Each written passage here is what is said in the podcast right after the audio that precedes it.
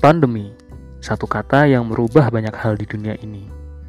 Kita harus mulai menerima berbagai macam kebijakan dari pemerintah. Kita harus mulai bersahabat dengan banyak kebiasaan baru. Kita harus mulai sadar dan tidak boleh mengabaikan protokol kesehatan. Dan juga kita harus mulai berkenalan dengan istilah-istilah yang sebelumnya tidak familiar bagi sebagian banyak orang.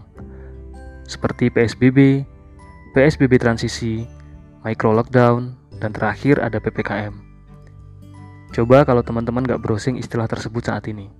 Pasti banyak yang lupa kepanjangannya. Ya, karena saking banyaknya kebijakan yang ada di era pandemi saat ini. Berbicara soal pandemi, tidak terlepas dari yang namanya kehilangan. Ada yang kehilangan pekerjaan, ada yang kehilangan sumber pendapatan seperti pelaku wisata, pelaku seni, pengusaha, UMKM, dan lain sebagainya.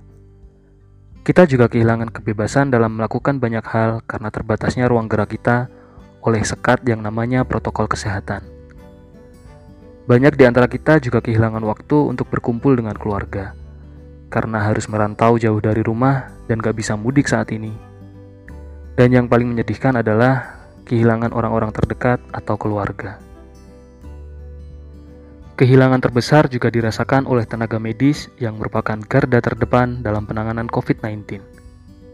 Kalau coba kita tarik waktu ke belakang, kasus COVID-19 di Indonesia pertama kali disampaikan pemerintah adalah tanggal 2 Maret 2020, di mana pada waktu itu 2 orang terkonfirmasi tertular dari seorang warga negara Jepang.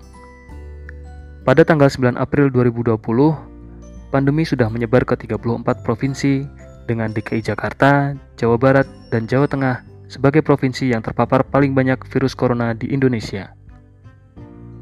Tidak lama setelah itu, saya punya keinginan besar untuk memberikan sebuah penghormatan saya untuk para tenaga medis melalui sebuah lagu. Mengerjakan musik di rumah masing-masing dengan peralatan yang terbatas, pada waktu itu saya mengajak Ezra untuk mengisi piano dan Mas Budiman untuk mengisi string. Selanjutnya, saya membuat video berkolaborasi dengan banyak orang yang saya kenal, ada yang di Jakarta, Jogja, Palembang, Pekanbaru, dan Wonosobo. Video sederhana yang diambil dari kota masing-masing berisi pesan untuk memberikan semangat dan bentuk apresiasi kami untuk para tenaga medis di seluruh Indonesia. Proses awal lagu tersebut sampai akhirnya rilis membutuhkan waktu kurang lebih 1 bulan. Pada saat muncul ide membuat lagu tersebut, tidak lama Mas Eka Gustiwana merilis lagunya yang berjudul Demi Raga Yang Lain pada tanggal 19 Maret 2020.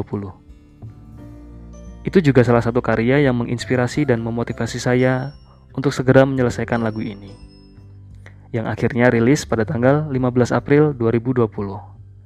Hal baiknya adalah, lagu tersebut cukup mendapatkan respon yang positif dari teman-teman tenaga kesehatan maupun dari yang lainnya.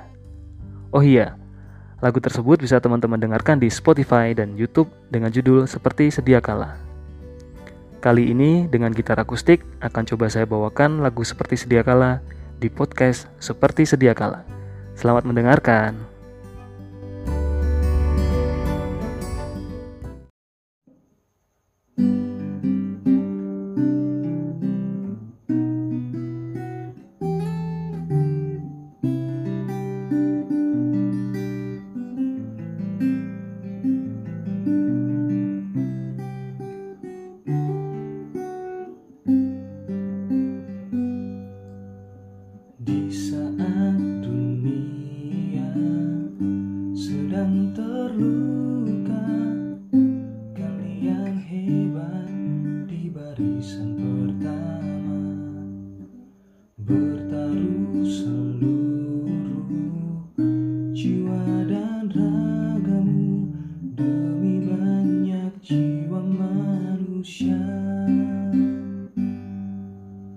Di saat dunia